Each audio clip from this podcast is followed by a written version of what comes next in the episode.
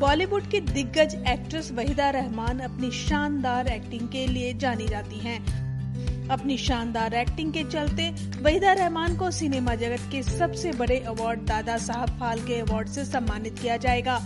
इसकी घोषणा छब्बीस सितंबर को कर दी गई है। वहीदा रहमान गाइड, प्यासा, पत्थर के सनम जैसी फिल्मों में नजर आ चुकी हैं, लेकिन कभी भी दर्शकों ने उन्हें बिकनी या शॉर्ट कपड़ों में नहीं देखा। इस बात का जिक्र खुद वहीदा ने अपनी बुक लॉन्च के दौरान किया था। Conversation with Waheeda Rehman book launch पर वहीदा ने बताया था कि वो शुरू से क्लियर थी कि वो कभी भी बिकनी नहीं पहनेंगी, क्योंकि उन्हें लगता था कि उनका फिगर ऐसा नहीं है कि वो बिकनी पहने।